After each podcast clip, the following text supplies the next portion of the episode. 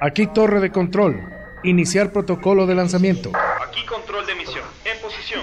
Instrumentos en línea. Equipos preparados. Tripulación en sus puestos. Requiero confirmación. Prosiga con el despegue. Repito, prosiga. Despegue confirmado. Despegue 3, 2, 1. Ignición. El despegue ha sido un éxito. Geeking Up está al aire.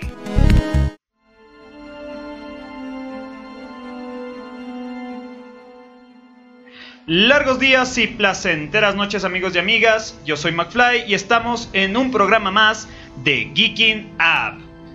Hoy en este lunes muy frío aquí en Quito les doy la bienvenida y les digo Winter is here. Como ven chicos tenemos una invitada especial aquí en el programa, así que chicos por favor preséntense. ¿Qué tal muchachos? ¿Cómo les va? Eh, Alan Parrish nuevamente aquí acompañándoles y pues sí, bastante frío. Hoy caminando hasta acá llegué todito estilado. No me, no me pueden ver, pero eso nomás muchachos. Hola, ¿qué tal chicos? Mi nombre es Michelle Pérez. Este es mi primer programa, pero espero que no sea el último. Y con ustedes, Lucho Nichan, también mojado y hecho sopa, pero aquí estamos para empezar a compartir todas las cosas geeks que nos gustan y nos apasionan. La palabra onichan y mojado no van muy bien. Sí, mala, mala elección de palabras. Creo que me alejaré un poquito. Por tu bien. Buena elección. Ok, eh, este programa lo tenemos muy especial porque vamos a intentar eh, compartir un poco de conocimiento geek con ustedes. No sé qué tal bien nos salga, pero siempre puede- podemos estar peor, ¿verdad? Eh, como siempre vamos a hablar un poquito de nuestra... No sé si has visto nuestro programa antes alguna vez. Sí, sí, me lo han compartido. Ok, pero no lo has visto. Ay, obviamente que sí. Ah, ya. bueno, como entonces como ya sabrás, nosotros siempre comenzamos con los en cada programa conversando un poquito sobre nuestra semana geek, qué películas hemos visto, qué series hemos visto, si has jugado algún videojuego. ¿Qué te parece si comienzas? Ok. Bueno, yo en lo personal soy una fanática de cine, películas, series, todo tipo de cosas, en especial sobre los asesinos en serie. A mí me encantan. Y justamente acabé de terminar toda la temporada de las cintas de Ted Bundy en Netflix. Es muy buena, es muy recomendada. En especial si les gusta la psicología. A mí me encanta. No sé si ustedes la han visto. No, pero yo de hecho hoy me estuve dando maratones de asesinos seriales todo el día en el trabajo porque no sé, se me ocurrió. Empecé con el monstruo de los Andes porque es más, más local. Pero ya después me Más fui a Ted ¿no? Bundy, a la masacre de Columbia. Pero, ajá, en, en sí estuve viendo bastantes documentales, igual Ed Gein. Pero bueno, entonces, continúa nomás, Michelle. Bueno, esa fue la que recién me terminé de ver. Obviamente estoy al pendiente de la- del nuevo estreno de la serie de Rick and Morty que acaba de salir ayer. Todavía Sí, no encuentro. Cinco subieron, episodios, ¿no? el primer capítulo Ya. en Facebook, lo vi que alguien Ah, lo subió. todavía no lo veo. Cinco episodios esta nueva temporada, según Sí. vi. Ajá. ¿No eran ocho? Cinco. Cinco nomás.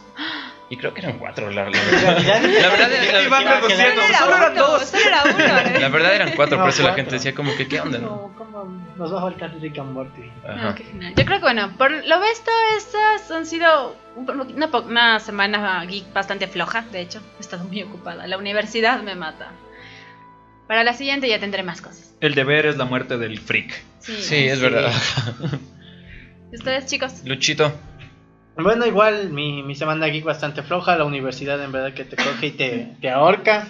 Eh, avancé ya, estoy por terminar el quinto libro de... Ah, no, el cuarto libro de James Potter Series de la Red Morrigan. Estaba súper bien hasta que se metieron con... eh, Tergiversaron bastante el desarrollo que tiene el personaje de Albus Dumbledore en la serie de- original. Entonces, como que No creo ahí que lo no me hayan, gustó lo mucho. hayan cagado más que en las... En Que las- de que las películas. Que la secuela. casi que es equiparable, la verdad. Entonces, como que me, me causó una desazón porque la trama iba avanzando bastante bien, el universo bastante más maduro, cosas muy bien explicadas, eh, la trama muy bien desarrollada, más oscura. Eh, pero llegaron y un personaje icónico que casi es intocable en, en- la franquicia eh, le dieron un giro que no, no me pareció por lo Spoilea, menos a mí Luchito, que soy un un, fan acérrimo de Albus Dumbledore muy, muy adecuado el giro es el siguiente, eh, que ya se venía pensando, porque ya le venía pensando. Eh, resulta que en esta nueva entrega de que es un spin-off hecho por alguien independiente, ya les había dicho, aparece un clon de Albus Dumbledore. Oh, desde Así, ahí ya no me gusta. en- en- sí, o sea, desde ahí es como que, ¿qué diablos pasa, no? Entonces es instructor en- de adivinación en escuelas de Drumstown. Y el man es un anti-sangre sucia, igual que Lord Voldemort, pero un poco más permisivo. Entonces, Es el gemelo resulta- malvado. Sí, Oh, es por el gemelo malvado. utilizaron el recurso de las telenovelas mexicanas. Exactamente, entonces desde ahí yo dije, ¿qué diablos es esto? Luego empiezan a explicar y resulta que este tipo ha sido en realidad el hijo de Ariana Dumbledore. Y digo, ¿qué? Pero no sé si... Pero sí es bastante lógico.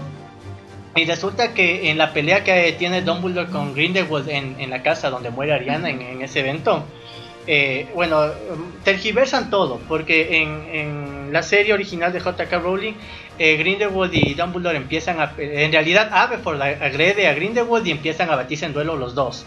Y Dumbledore interviene como que para mediar las cosas y en el desmadre no saben qué carajos pasó y un hechizo le pegó a Ariana y ¡pam! se muere. La cuestión es que aquí abordan un recurso más interesante y es que la muerte de Kendra Dumbledore, la mamá de Albus, se debe a que, bueno, Ariana definitivamente la mató por una explosión de magia contenida que tenía algo así como un Obscurus, se estaba convirtiendo Ariana en eso y...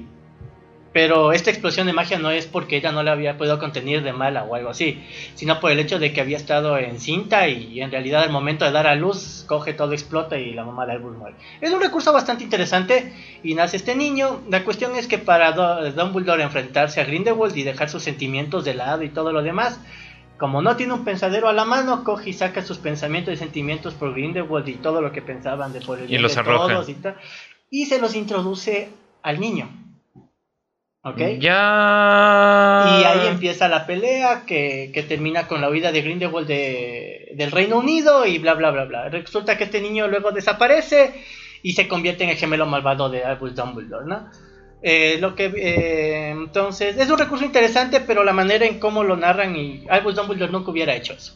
Sí, o sea, nunca hubiera cogido y dicho, a ver, voy a poner mis pensamientos en esta otra persona, en este otro niño que no está formado su Momento, mente ni nada. momento, él, él poder ocupó pelear. como carne para el matadero a Harry Potter. Y lo hubiera hecho. Pero es totalmente diferente porque él quiso a Harry Potter. Él, Sí, él quiso amó que a muera. Harry Potter Pero como- porque ya le como cayó su bien, porque si no el mismo plan hubiera sido Pero estás ejecutado. hablando de que también es su sobrino, el hijo de Ariana. O sea, Claro. Ah, bueno. entonces. Y más que nada en el espejo de Oesde y cómo abordan toda la personalidad de Albus Dumbledore en, en las reliquias de la muerte, en verdad que es algo que no hubiera podido hacer. Más que nada porque es un niño, es un recién nacido y, y tal. En el caso de, de, de Harry Potter, como. Era un niño, un, Era un re- un niño. recién nacido. Hay una profecía. No, no, no, Luchito. Pero hay una profecía que desencadena todo. Entonces, es interesante el recurso porque en Animales Fantásticos, que no me ha gustado la, la segunda entrega. me- De hecho, me la taquilla que, está full eh, baja. La primera recuperó la plata, la segunda quedó en pérdida. Es que sí. insisto, yo no sé por qué quieren jugar con los personajes que todo el mundo ama, querer hacer esos giros raros. No, pero de hecho, o sea, la falta de taquilla fue también por el boicot de los fans de Amber Rose hacia Johnny Depp. Ya. Eso fue lo que afectó. Ah, sí, fue por también, Pero, eso. ¿no? es, pero igual, o sea, o sea, el problema con Animales Fantásticos es que ya no es Hogwarts, ya no Ah, es claro. Harry Potter. Y no solo eso, ya no son los personajes Ajá. de los Pero que te enamoraste Harry en el Potter libro. es Sí. gigantesco y es muy interesante. Sí. o Por sea, ejemplo, Pero uno un- sí, te queda, te queda como que faltando Hogwarts. Es como que dices, ¿cuándo, cuándo, cuándo? hace un Es que bueno, no se desarrolla Hogwarts como tal, pero sí estás ligado al castillo, ¿no?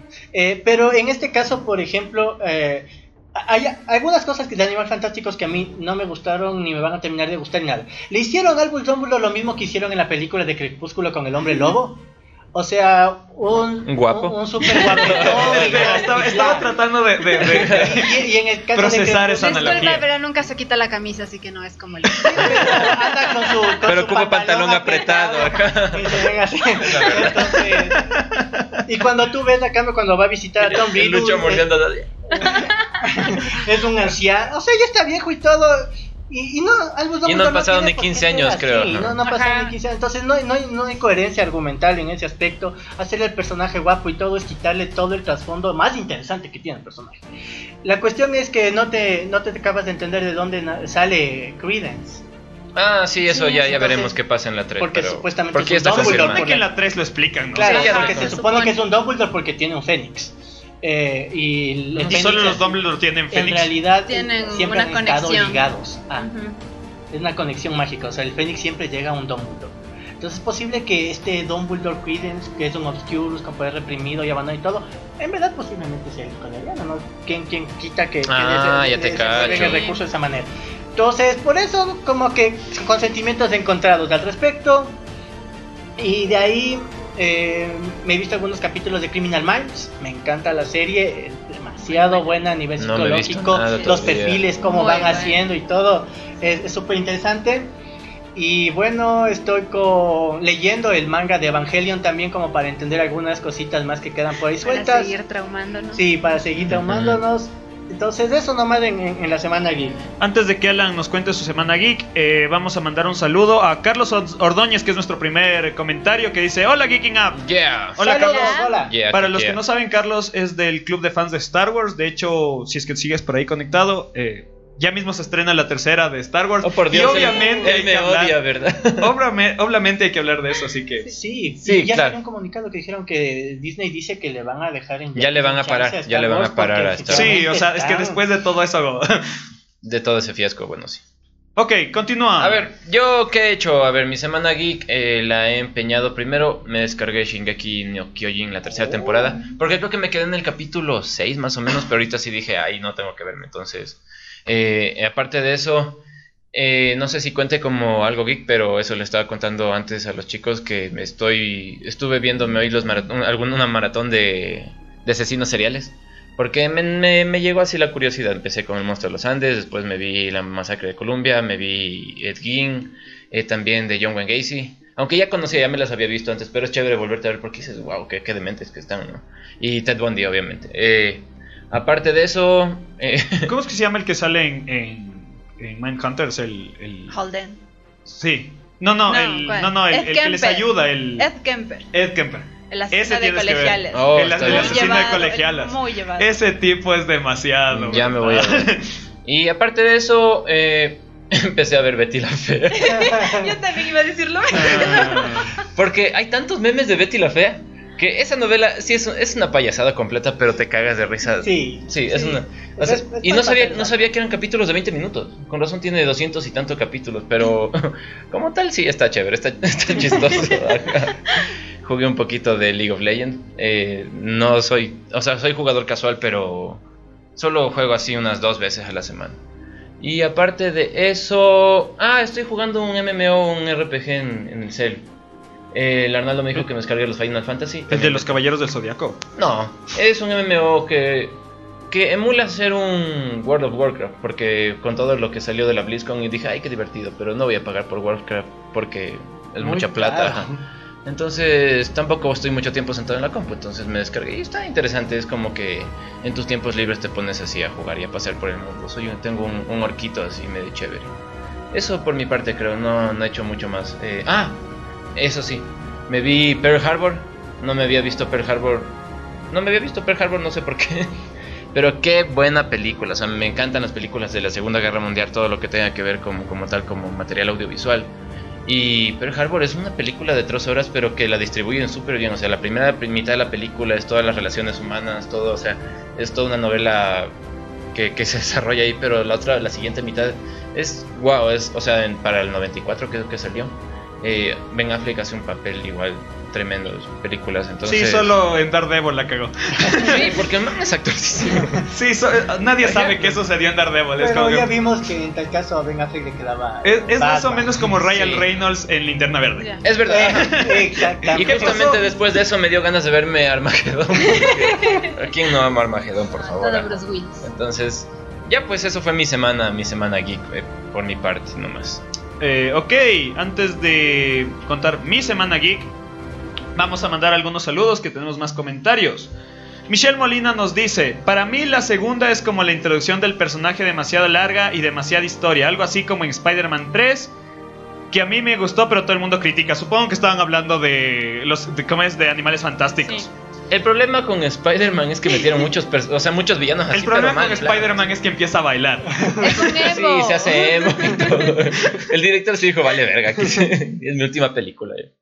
Eh, Carlos Ordóñez nos responde, mañana se, se, eh, estrena el Mandaloriano en la plataforma de Disney. Cierto. Oh. Sí, Disney Plus ya está hábil en, Sí, en otros En- países que no sean Narnia. Solo en Estados Unidos. ajá. En otros países menos el nuestro.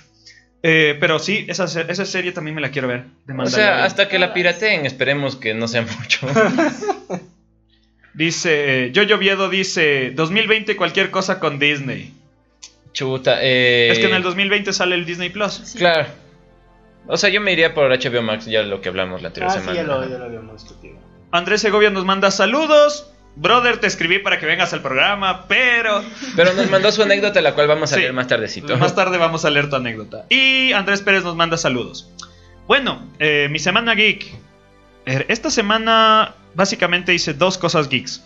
Primero ya estoy al día, o, la- o por lo menos al día en las que están en Netflix, de Arrow, Flash y Supergirl. Wow. Me falta. Y Me falta a mí, me quedé Flash en la cuarta, al inicio de la cuarta. debo decir que estoy enamorado de la actriz y del personaje de Supergirl. Sí, es Ah, tan adorable. Sí, no puedes odiarla, es No, como que... es- Sí, oh. es muy adorable al respecto, eh, yo he tenido algunas discusiones con una amiga que también es full fan de Supergirl y la- a mí me encanta el performance de la actriz, eh, me encanta lo que hace y, Y pensar que comenzó en Glee. En Glee. Sí. sí, Igual Flash que también. Flash. igual que Ajá, igual que Flash. Y lo que ella me dice es, bueno, es que a Supergirl más bien le ves eh, eh, a, a la, a la otra personalidad de, de, de- de Kara como que más, más invisible, ¿no? Ella es un poco más vistosa, pero creo que es bastante fresca la serie. Pero es que es lo mismo que Clark Kent y Superman. O sea, Es que Clark le Kent es un dando, le imbécil. están dando todos, todos los, todos los aros Discúlpame. argument- arcos argumentales. Entonces, no, eh, al respecto sí corrobora, es, es excelente. No, Supergirl. está muy bien, muy ¿Alguien, bien. vio, ¿Alguien vio el meme de, de Superman y Supergirl besándose de la gente? de- Sí. haciendo Ah, sí. Lo traumático es que no saben que son primos. cosplays manabas. De hecho, me pareció muy chistoso. Eh, pero realmente me gusta cómo están manejando la serie. Porque obviamente esa serie es todo inclusión y todo. Pero están haciéndolo bien. De hecho, en la temporada que ahorita está en Netflix aparece otro personaje. Que por lo menos es lo que me está gustando de las series de DC en- con CW. Que meten personajes que son desconocidos, entre comillas. Por ejemplo, aparece. En, en esta temporada aparece una superheroína, superheroína que se llama Dreamer. Que yo no sabía que existía en DC. Y es un muy buen personaje. Y bueno, no es spoiler porque lo avisaron desde cuando se lanzaron la serie, pero este personaje es transexual. Entonces es como que en otro sentido hubiera sido como que forzado, pero acá le crees, o sea, lo crees que sea transexual y es como que, mm, ok, interesante. Está guapa. es, que es como que, es como que interesante, porque además, además eh, se maneja ahí una relación con un alienígena, entonces como que un alienígena mitad cyborg se mete con uno transexual. Muy bien. Nuevamente, nuevamente, Cosas de millennials, ¿sabes? Exacto, más o menos. nuevamente volviendo a los memes como el de Batman y Superman hablando eso. Eh, relativamente yo soy extraterrestre, así que no sería sexo homosexual. Más o. Entonces, me, me gustó cómo manejaron. Y esta temporada, sobre todo, tiene una. Un discurso en el, en el subtexto sobre el racismo brutal. Brutal. O sea, le, le están poniendo a Donald Trump así como que le Sí. están golpeando en plena cara. y está muy Y bien. veamos qué va a pasar, ¿no? Me gustó muy, muy- estuvo muy bien. Yo muero por ver Crisis en Tierras Infinitas. Oh, sí. Va a Ya- ser- Va a ya, estar muy este, bien. este, Va a estar eh, muy bien. Hoy salió el, el, el tráiler. El primer teaser belleza. Y ya está confirmado todo el cast, o sea, de toda la gente que va a estar ahí. Ya está filmado. O sea, ya le están transmitiendo, ya, Oh. mismo debe salir. Ya mismo debe salir. Es la última vez que vamos a ver a Oliver Queen, lo Sí. cual me pone un poco. Me, me deprime un chance porque La macha. hizo muy buen trabajo estos Sí. siete años. O sea, siendo Arrow, que Sí. es un personaje que de DC que no puedes Que no- resaltar Steve. Amell se la rifó. Sí, lo hicieron muy bien. O sea, es un Es Arrow Batman muy. verde. Es un Green, green Arrow Ajá. muy. Muy es un Batman Batman verde. verde. exacto, es muy Ajá. Batmanesco, pero, pero se la rifó. Pero es muy bueno. Él prácticamente cargó en sus espaldas todo el Arrowverso. Claro, comenzó. O sea, de hecho, yo eh, tuve una relación amor-odio con, con, con Con Arrow. Queen. Sí, porque después de la. Creo que fue la tercera temporada. No sé cuándo aparece la Liga de las Sombras. Creo que es la tercera temporada. Tercera. Se tuvo un bajón medio raro, pero las últimas dos temporadas trepó así como. Y se la rifó. Muy bien. Flash estuvo ahí. Flash, Flash es chévere, pero al inicio, o sea, la cuarta no me, no me cuadró, por eso dejé de verla. El villano de esta temporada capítulo, me pero- pareció como que un chance forzado, pero estuvo bien. ¿El, el villano de la cuarta cuál es? Eh, ¿Por- Sigada. Ah, ya, porque en la. En, en no, de tercera- la cuarta es The Thinker, de la quinta es Sigada. Ah, ya. De la Eh, cuarta Yo me es quedé al inicio de la cuarta. Porque no soporto el esa y todo. Nadie soporta. Nadie eso. Ah, no, la. Nadie soporta. no. Qué horrible. No. Lo del, ¿cómo se llama? El Wally sí está fresco. Sí. Ajá. Sí, sí. Y la que sí no pienso ver es Legends of Tomorrow. Eso ya se por, ya eso se hizo un vuelo de marihuana muy mal plan. Sí. No me voy a meter ahí. Y bueno, me igualé en eso. Ahorita me toca comenzarme a ver Vikings, que ya subieron la sexta temporada. Oh. Que está, esa serie también me encanta. Pero, eh, como les comentaba off the record, eh, empecé a jugar eh, Hellblade Senua Sacrificed, que es un juegazo. Gotti Forever. Eh, es un juego basado en. Es semi-histórico, mitológico, épico, unas cosas ahí medio raras. Pero sobre todo lo que más me llamó la atención del juego es que, como le explicaba Alan, el personaje tiene. sufre de psicosis. Y para crear una experiencia lo más parecida a lo que experimenta alguien que tiene psicosis, los desarrolladores que se llaman Ninja Theory hicieron estudios y trabajaron con psicólogos. Entonces, el jugador experimenta lo- la experiencia más cercana, cercana. a lo que es tener psicosis sin volverte loco de verdad. Entonces, escuchas voces, te hacen ver cosas que, o sea, es como que ves algo, mueves la cámara, regresas a ver, ya no hay. Está brutal. Empiezas a ver patrones, en, o sea, parte del juego, del, de, los, de los puzzles que tiene el juego, es que tú busques patrones en el entorno. Entonces te muestran una runa y tú tienes que, como loco mismo, ponerte a buscar los patrones entre los árboles y así. Wow. Brutal. Y aparte Wow. tiene todo, eh, o sea, está muy mezclado con lo que es mitología nórdica. Nórdica. Yo aprendí muchísimo sobre mitología nórdica en esta semana. Porque hay un montón de... O sea, lo que sabemos es Odín, Thor, Loki, eh, Heimdall y hasta ahí. Henry. Fenrir, o sea, lo básico. Ajá. Pero hay, hay un montón de, por ejemplo, uno de los de los bosses de este juego es Belraba, que es el dios del el dios de la ilusión. Y de hecho, o sea, en este juego, porque todo este juego se supone que es esta chica que va a buscar a su esposo que se murió al infierno de los nórdicos, que es el Heim, Heimdall. Ajá. Y uno de los, de los guardianes de las puertas del infierno es Belraba, que es el dios de la ilusión. Porque para los nórdicos la muerte es una ilusión. Entonces, está, o sea, Wow, Está qué brutal. Genial. si pueden jugarlo, jueguenlo. Creo que dura 7 horas. A mí me faltan unas dositas más. Está muy bien. Está, Está muy bien. O sea, no, no Como es mundo abierto. un día jugando.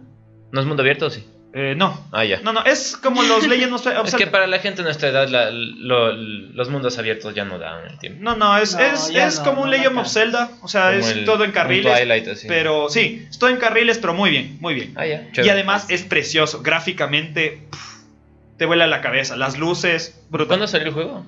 2017. Mm, está bien. Ninja. Theory. Chévere. Y justamente me interesó eh, jugar este juego porque, valga la redundancia, porque leí una noticia esta semana de que al parecer Ninja Theory ahorita está trabajando un Battle Royale, MMO, una cosa así, pero se van a empezar a centrar en juegos de lo que se conocen como juegos de impacto, que son juegos que buscan que la gente tenga más contacto a este tipo de situaciones. Qué chévere. Y eso. Así que chicos, terminando que hemos hablado de esta un poco de nuestras semanas, vamos con el vamos con el weekly y ya regresamos. Noticias, novedades y tendencias. Todo lo que sucedió esta semana en la cultura geek. En el weekly de Geeking Up. Ok, esta semana tenemos algunas noticias. eh, vamos a guardar la que más chicha nos va a dar para el final. Así que comencemos con la serie de. ¿Cómo se llama? The Servant. De Emma. Em- nunca puedo M. pronunciar Night eso. Shyamalan. M. Night Shyamalan. ¿Qué les pareció, chicos? ¿Vieron el tráiler? Está densísimo. O sea, para ser de Night Shyamalan, eh, de ley, no puedes esperarte nada, nada menor, menores. Lo que se me hace extraño. Excepto Avatar. Ah, eh, sí. ¿Cómo se llama la película de las plantas? La que resultan que los enemigos son las plantas. La que También sale es de- Soy de Chanel. Sí, es de, M- sí, también es de. Night Shyamalan. Eh, ¿Qué es? Esa ¿Dónde se está? ¿Cómo se llama- llama? ¿Johnny Depp también? No, no, No, es Mike- ese. no es Matt Damon. Es... El otro, el que se parece. Bueno, esa, El del soldado Ryan. se llama El fin de los tiempos. No, sí es Matt Damon entonces. No, no es Matt No es Matt Damon. Mark algo. Ya le- Mark ya- Wahlberg. ahorita lo Eh. googleo. Ah, denme ya. un segundo. Sí, sí. Mark Wahlberg es, no, Eh, no está en el Mark soldado. Ryan. A mí me no encanta me lo he el visto, tráiler. sí me lo he visto. No sé, pero bueno, o sea, lo que me llamó la atención es que eso daría para una película, no sé si para una serie. No sé, yo creo que ahorita todo el mundo le apunta a las series. Porque para mí, no sé, ¿no? Más dinero. También, Sí. y es más fácil también el hecho, tienes una serie, tienes más carga de tiempo para explicar contar las toda una cosas. historia. Y bueno, M. Night Shyamalan a veces sí se pasa con sus cosas, entonces creo que va a ser mejor que tenga periodos de tiempo en los que pueda explicar las cosas bien. Sí, realmente sí, eh, como estábamos hablando antes de, de empezar, eh, bueno, hay películas que son bastante renombrables y... Y otras muy Ajá, malas. Otras muy pésimas. malas, ajá. Pero de las últimas, eh, The Visit, como ya lo hablamos con Marty, es una película que te deja perplejo. No se llama The Visit, dame- déjame Sí, buscar. se llama The Visit. Déjame- Y si es que no lo han visto, se los recomiendo. Se trata de dos niños que van a visitar a sus abuelos al campo. Sí, se llama The Visit. Ajá. Y la película, la película no tiene nada de na- nada de cómo se llama, de cómo se le dice. Jumpscares. No, no, jumpscares ni eso. eh, hablo de Efectos especiales. paranormal. Ah, nada no. paranormal. Es una película de gente, de gente en común. Pero qué bestia, tú terminas así como que wow, o sea, Y si tiene plot twist. sí tiene un Sí. plot twist bien Sí, loco. no o sea, he O sea, no vamos a. No vamos a. Spoilear. Ajá, porque Sí. realmente, o sea, tú cuando la película es como es como la aldea, como la aldea, no puedes spoilear la aldea porque igual es de Night Shyamalan. Porque Totalmente la friegas, la friegas a la película. Pero la aldea tiene sus cosas buenas, tiene sus cosas malas. Eh, las películas de, de Shyamalan son como los Targaryen. Pueden ser o, o geniales Ajá. o una pendejada. Pero a mí, a mí la aldea cuando la vi la primera vez me encantó. Claro que después todo ves que es un, un mamotreto y Pero después sacó esta que se llamaba La chica en el agua, La dama en el agua. La dama del Que salió, o sea, cuando la, la sacaron era wow, pero no duró mucho porque es un asco. Sí, eh, yo, yo hasta me la quise ver alguna vez y nunca me acordé la- el, el nombre de la película porque la confundía con el laberinto del fauno. Salió ¿Cómo por ahí más o menos. lo del lago con el laberinto? Eh, hay una escena en el tráiler que, que Ah. se, se asemeja bastante, pero nunca más. O sea, yo decía, falta una escena aquí en el laberinto del fauno, Yo pero no era que de la forma del agua, mismo Ajá. director y hasta nombres parecidos. No, eso es. No, la, la- la- la forma del agua se trata de una chica que se coge un pescado, Luis Fernando, por favor. Eso se llama Aquaman, bro. Eh, Pero sí, o sea, Night Shyamalan, igual estábamos hablando de, de inteligencia artificial. Jude Law, me encanta la escena, o sea, una de, la- de, de mis, de las líneas favoritas es cuando ya lo, ya, lo, ya lo llevan y él dice, yo soy, yo fui, y se, se separa Ah. por completo. Y esa película sí Jude Law es otro de esos actores que todo lo que hace está bien, excepto Capitana Marvel. También, es verdad. No me he visto El secreto de la montaña. Pero esa no. Y Pero no sale en Sí, esa. No, No, es Jake Gyllenhaal y Heath Ledger. Heath Ledger. Ah, es cierto. Yo estaba convencido que era Jude Law. No. Wow, bueno. No. No. Pero bueno, entonces. Sí, o sea, con Night Shyamalan esperemos que tenga un buen material. Sí, la verdad es que con él solo es como lanzar una moneda, 50-50. Una O es una obra de arte o Justamente. O terriblemente la se va. Eh, ¿Cómo es? Tenemos, a ver, tenemos tres comentarios que quiero mencionar. Saludos para Kit Carlomagno, que nos está saludando desde su flota en las Islas del Hierro. Que de hecho ya viene el 25, estamos, ya estamos eh, Sí, haciendo el nuevo programa Ya cuando anunció, venga. ajá. Él nos dice que. Nos dice, recién llego, ¿qué le pasó al acento de Nati? No está Nati, bro. Eh, y nos dice, cada vez que Night Shyamalan hace una película, los, dos- los dioses hacen una moneda. Ya hice ese chiste, loco. Y Andrés Segovia, Segovia nos dice, Wahlberg y Damon no se parecen, pero actúan parecido. Por eso es que la- el mundo los confunde. No, tienen No, algo en la sí cara, algo en la cara. Pero, para mí Matt Damon es excelente, o sea, supera a Mark Wahlberg. Mark Wahlberg es para películas de Él es así, más comedia. más chill, así. Pero Matt Damon sí le mete corazón. En Salvando al Soldado Ryan, ese man es. Y The. Martian y... Donde Oblivion. todas donde lo rescatan. bueno. Sí, todas donde lo rescatan. Todas donde lo rescatan. Cierto. ¿Qué- ¿Cuánto dinero ha invertido los Estados Unidos por rescatar a Matt Damon? Bueno, vamos con la siguiente noticia, que es que ya comenzó, las, por fin comenzaron la- el rodaje de la película de Uncharted, con Tom Holland. Tom Holland. Ah, cierto, Holland. que él iba a ser eh, Nathan Drake. Sí. Ajá. Pero un Nathan Drake joven, Joven. me imagino, ¿verdad? Al parecer la- las filmaciones comenzaron en Alemania, no se sabe si es que toda la historia se va a desarrollar en Alemania o va a ser en Europa o en diferentes partes. Pero como dato curioso, eh, los planes para hacer una película de Uncharted comenzaron desde el 2009 hasta que por fin en el 2019, 10 años después, se comenzaron los, las filmaciones. Está bien, o sea, la- un los juegos de Uncharted sí. son muy buenos. o sea, la historia es bastante chévere. una media de calificación del 94% entre los- Sí, es que la historia. O sea, el, el Uncharted salió como una propuesta de un Tomb Raider.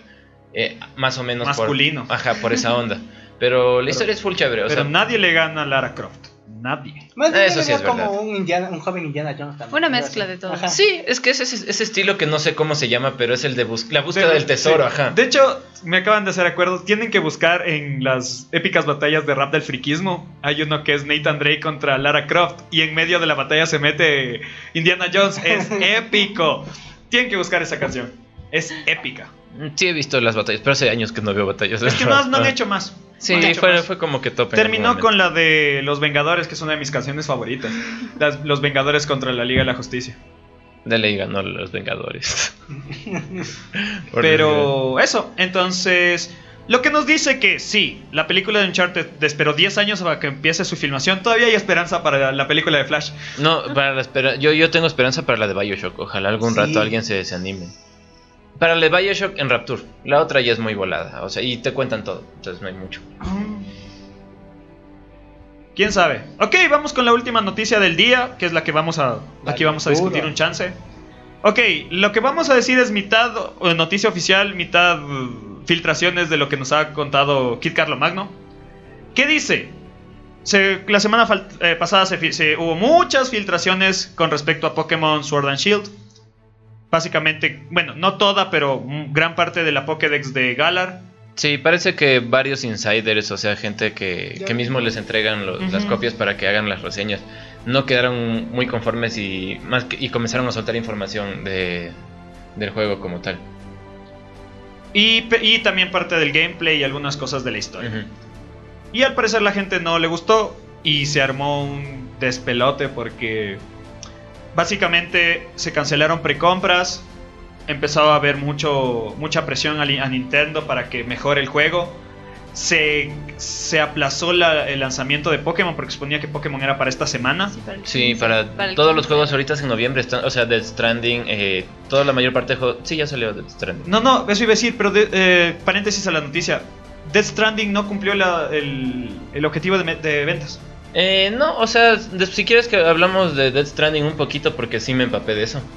Pero sí, como tal, sí, es un juego, o sea, es un juego que te hace caminar todo el tiempo. Y es que nadie lo entiende. El juego, el juego como, como tal, sí te dice, o sea, son 20 horas de juego, pero son 17 horas caminando. Entonces, lo interesante y vi cosas que son chéveres, o sea, aparte de, de, de como tal ser un, un, un Uber Eats, porque en sí, eso es. Tienes eso es que llevar bebés. Tú llevas sangre, entregas y todo, no se, nunca muere gente, o sea, nunca, nu- no, hay asesinatos ni nada. o sea. Family friendly. No es family friendly, es una propuesta diferente de Es Kojima. que- Kojima. Pero lo chévere, lo chévere lo es que el standing en sí es lo que te. Las cos- los guiños que te. O sea, la gente que juega puede dejar alguna notita donde tú estás. Entonces, Claro que se supone que es el, el ¿cómo es? El multiplayer. No que ya lo hizo, ya lo hizo Dark Souls en su, en su No, no, no es multiplayer. multiplayer. O sea, tú juegas el juego y el juego como tal tienes que estar conectado siempre. Entonces nunca te encuentras con otro, otro Glover por ahí. Sino lo que pasa es que tú vas y encuentras notitas que te dejan. Entonces, por este camino, por este sendero hay tal cosa, ten cuidado en esto. O hay gente que le da like a tus construcciones. Como haces un puente y dice, ay, gracias, me hiciste un puente y ya no tengo que construir uno. Like a tu puente. Entonces, es una manera de socializar sin tener que socializar con la gente directamente. Pero. Sí, propuesta Eso es lo interesante, porque muchos, o sea, muchos desarrolladores he visto que tienen la idea de implementarlo para futuras ocasiones. Creo que lo que debe res- resaltar del Death Stranding más que nada es, Es lo- que es Kojima. Ajá, y que te hizo una nueva propuesta de juego, o sea, porque Es que a eso es final a lo que voy. es un juego hikikomori. Es que eso es a lo que No voy. Todo el es mundo, todo el él mismo dijo, él mismo dijo que sí iba a ser un nuevo juego, un una, nuevo género, que de hecho es lo que nos acaba de decir Kid, Carlo, Kid Carlo Magno, que es un nuevo género y que por eso no, la gente no lo entiende. Claro, Hay que ver, ahora que ya se lanzó, qué es lo que muestra, porque hasta lo que se había visto en los trailers de 8 minutos, ¿quién hace un trailer de 8 minutos? Pero es básicamente como lo que tú dices, caminar, dejar cosas, eso ya se, eso se llama Walking Simulator y ya existe. Eh, lo que tú dices de que la gente deje notas ya existe en Dark Souls, insisto. En Dark Souls 3, la gente cuando tú juegas en online, la gente te puede dejar como que pociones o te puede dejar guías, que de hecho también eso puede ser un desmadre, porque por ejemplo en Dark Souls la gente ponía ruta peligrosa o aquí no hay nada y aparecía algo así, era para joderte. sí puede ser, pero como tal, no sé, cuál- no, o sea, aparte de eso hay cosas bastante diferentes en el Death Stranding, pero Yo me voy a ver la película en sí en, en YouTube porque no voy a, a invertir en horas de, de juego en eso. Porque realmente mucha gente dice es que llevo caminando 8 horas así y, y por ahí o sea, la gente está esperando que salga en PC para hacer los mods y ponerte la, la mochilita de Globo, de Uber y esas cosas. Porque cuando llegue a PC es como que la gente se le suelta la imaginación. Y creo que se va a demorar un año, ¿no? En llegar a PC. Creo que sí, dijeron. no sé la verdad. Michelle, algo que tienes que decir antes de Em, seguir con Pokémon. Bueno, yo iba a contar algo con lo de Pokémon. No sé si tal vez se les viene a la idea que esto puede ser una especie de publicidad también. Se supone, yo tengo la teoría de que hoy en día nada se, se filtra porque es, Ajá. o sea, porque es mentira, ¿no? Pero le salió mal. Porque verás, puede ser más o menos con lo que pasó con Sonic, con la película de Sonic. Porque salió y estuvo horrible. y lo remasterizaron. Y ya, entonces con ayuda de los fans, o sea, vieron lo que los fans quieren y les están dando. Entonces, de ley, cuando salga la película, va a haber gente que va a gastar en el cine.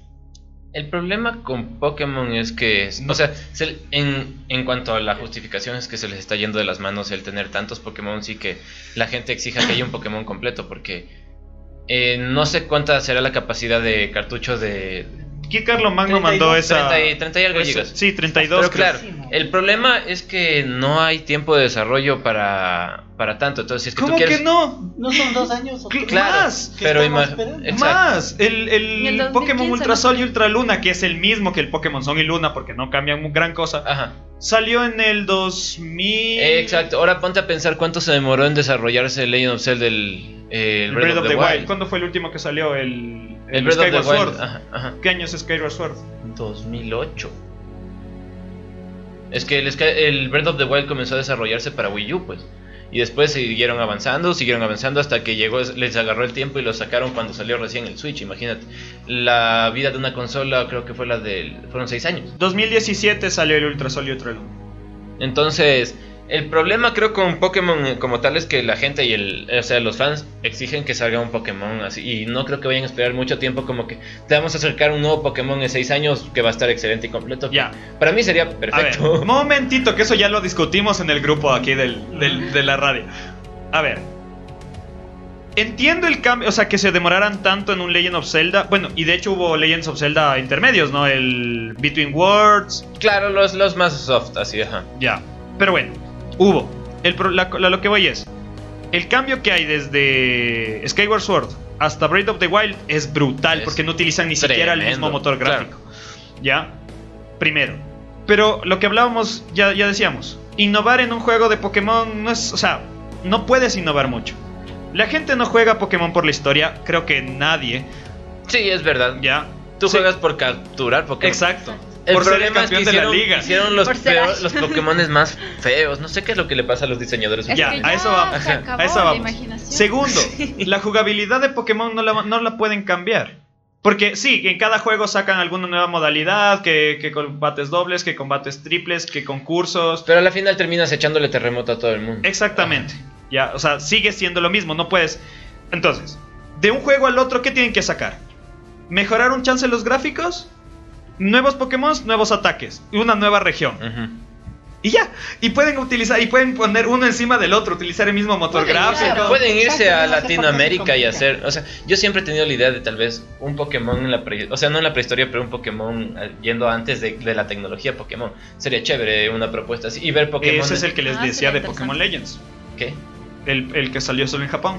Pero imagínate, yo me imagino siempre un, un Pikachu, un Pikachu de este tamaño, todo grotesco. Con- con como- dientes. no, acá, todo así como esponja, agar, fui, fui. Así, entonces, Uga pica.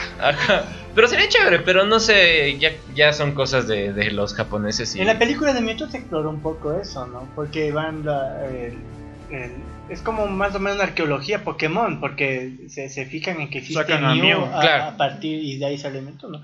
Pero ahí va lo que no entiendo, o sea, es simplemente trepar el motor, porque es hasta el mismo motor gráfico. Del, del Pokémon Sí, Let's Go. Sí, sí, es Y- el mismo y, y motor. se acabó. No, no le veo para qué. Por un lado, Según- por otro lado, invertir en, en, en evoluciones y en Pokémon que no. Sí, Queremos creo que, nuevos creo que les dio un Pokémon, poquito de perecita también, porque no, dijeron. pero mientras más salen "Tenemos- Pokémon son más raros. Pero es, Es eso igual es- hablábamos. Los, los fans han hecho. Ajá. Los fans han hecho Fakes Mons mucho más cool Sí. que los nuevos Pokémon. Sí, es verdad. Y hay, hay buenas ideas, o sea, para que ya comiences a hacer una evolución poniéndole ropita a, ot- a otro personaje. No Discúlpame, una brother. El Pokémon Parece llave que salió en Pokémon. El Pokémon Globo, o sea, El helado que salió en la quinta generación. Sí, hay caga- pero si es que tú ves hasta la tercera, cuarta generación son hermosos los diseños, o sea. Sí, yo no sé. hasta la cuarta. Ajá. A partir de la cuarta se fue todo al diablo.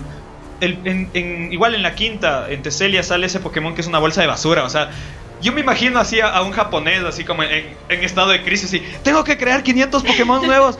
Una bolsa de basura, ok. una llave, ok. Un helado. es verdad.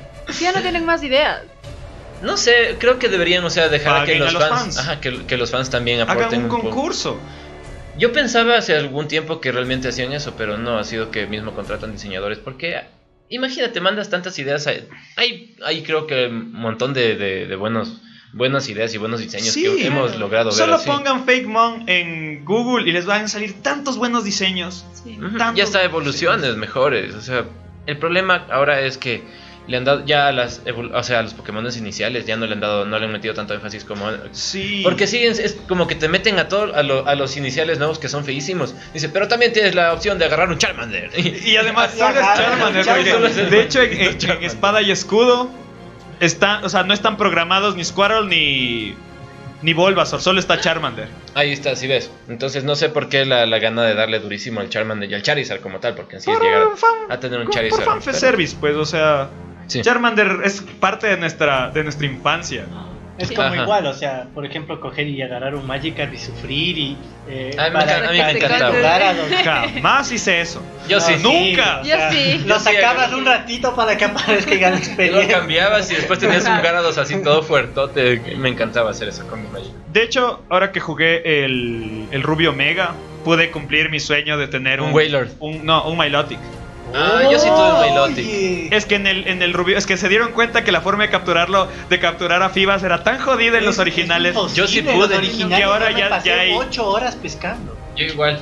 Es que es, hor- es que es horrible. Y después es tienes que no po- tenerlo así es que como, ay, qué verás- bonito mi Pokémon. No, no solo eso. Y los concursos de en belleza. El, en el Rubí tiene que tener carisma alto para que No, pueden- belleza. Belle- Belleza claro. alta. Ajá. Y, no solo eso, sino la- que la- el, cuadrito escama. en el que sale es aleatorio. Ujú.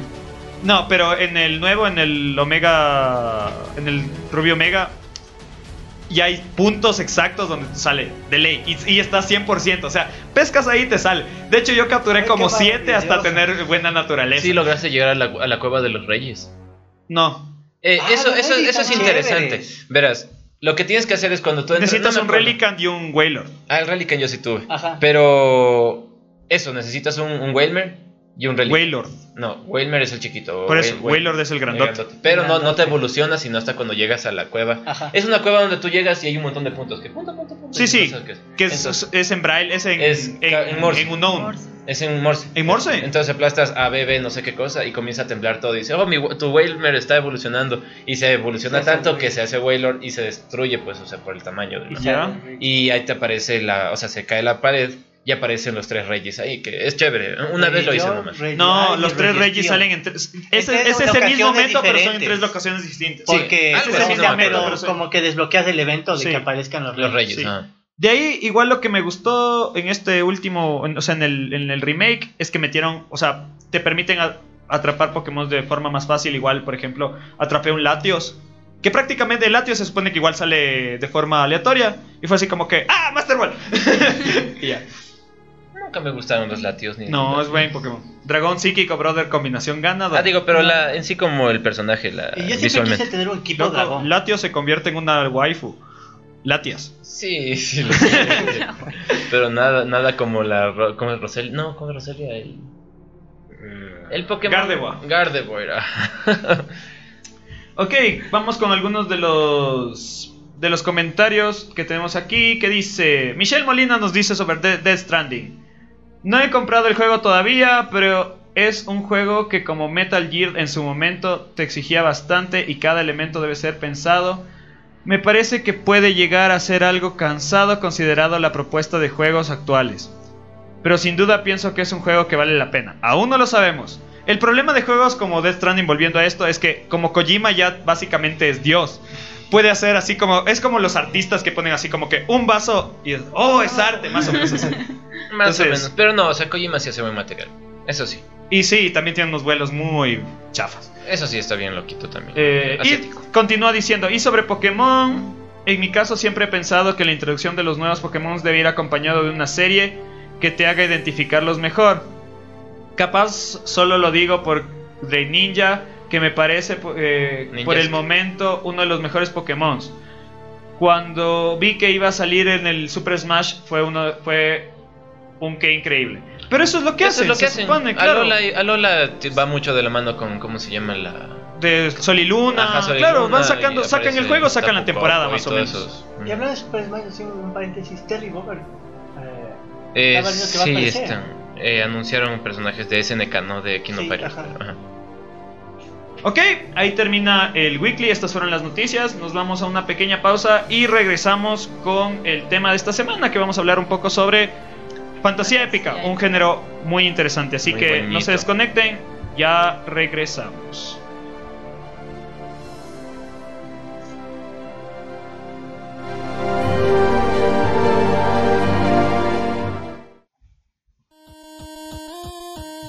No te desconectes. Geeking Up regresará en un momento. Mientras tanto, no olvides seguirnos en nuestras redes sociales. Arroba geekingup.es en Instagram y Facebook. Arroba geekingup.es sin el punto en Twitter.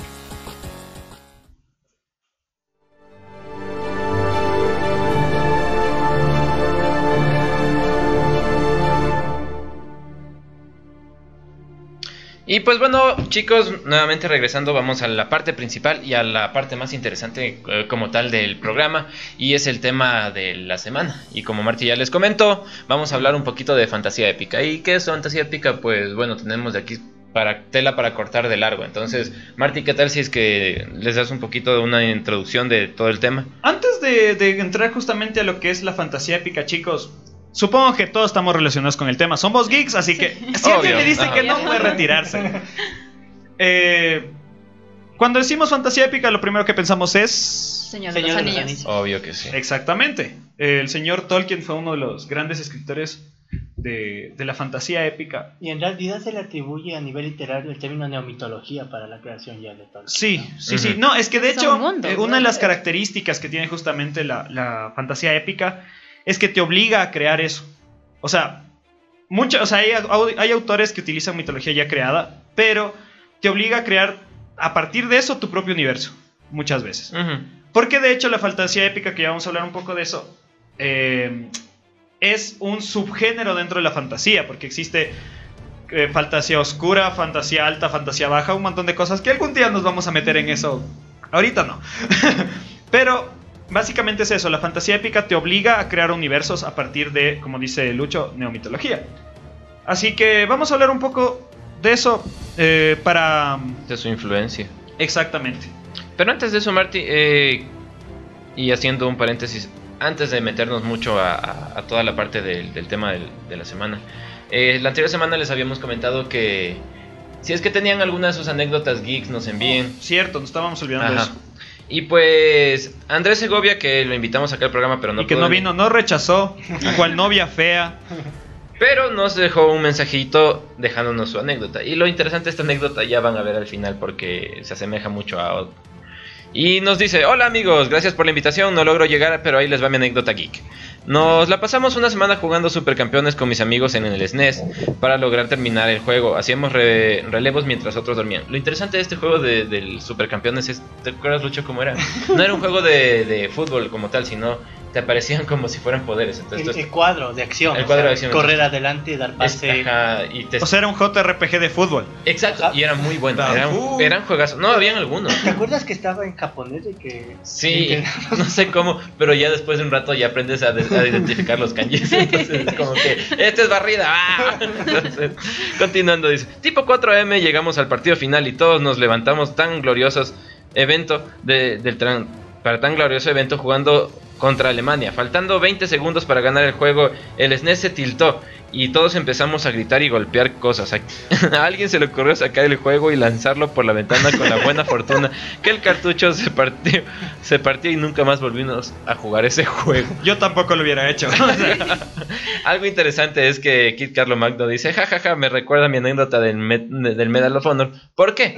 Porque jugábamos en GameCube nosotros... Eh, era el primer, creo que de los primeros juegos que jugamos FPS así multiplayer. Y el Medal of Honor, que fue Segunda Guerra Mundial, disparos y todo. Pero como tenía el, el GameCube estaba chipeado, el juego a veces ¡pum! Se, se, quedaba. Y ya muchas veces tocaba reiniciar, reiniciar, reiniciar. Entonces Don Arnaldo agarró un día que estábamos jugando así, ah, se, se colgó el juego, se emputó, abrió así, abrió la ventana y a la mierda. Y fue como que loco, o sea, era el juego con el que más jugábamos y agarró, lo rompió y lo mandó a la miércoles. Entonces sí, como ya les dije, era bastante temprano. Y luego vendió el GameCube. Y vendió el GameCube, eso sí. Ahora sí, continuemos con okay. el tema de la semana. Continuemos con la fantasía épica. Bueno, básicamente, ¿qué es la fantasía épica? Es un subgénero de la fantasía, el cual presenta cierto tipo de características eh, que lo diferencian de los otros tipos de fantasía, obviamente, las cuales básicamente es eh, la presencia evidente de un héroe que tiene las características de la, de la mitología nórdica, es decir, es un. puede ser. Usualmente es un joven con grandes eh, eh, fortalezas en el combate, destreza en el combate. Es el plot del camino del héroe. Más o menos. O sea, de ley tiene que... Bueno, eso ya está hecho que casi todos los personajes todo, del claro. mundo. O el flow del shonen, ¿no? Que tienes que ser especial de alguna manera. Exacto. Surgir Ya. desde abajo. Y el Exactamente. destino se ensaña contigo. Lo que muestra en la fantasía épica es que los, eh, los personajes, los protagonistas, siempre comienzan como rogues. O sea, Sí. Exploradores. No, No. alguien, alguien al- No. como que sí, es, es un trotamundos, un... O sea, tal vez un mercenario, algo así, pero que por el azares del destino termina metido en algo mucho más grande que él. Y que resulta que casualmente él es el elegido y el único que puede hacer algo al respecto. Exactamente. Es como que dicen, anda a comprar pan y con todo lo que fue a comprar pan terminó salvando al mundo. Exacto. eh, como ejemplo básico es Aragorn. Sí. Sí, Ya. correcto. Aragorn. Jon Snow. Sí.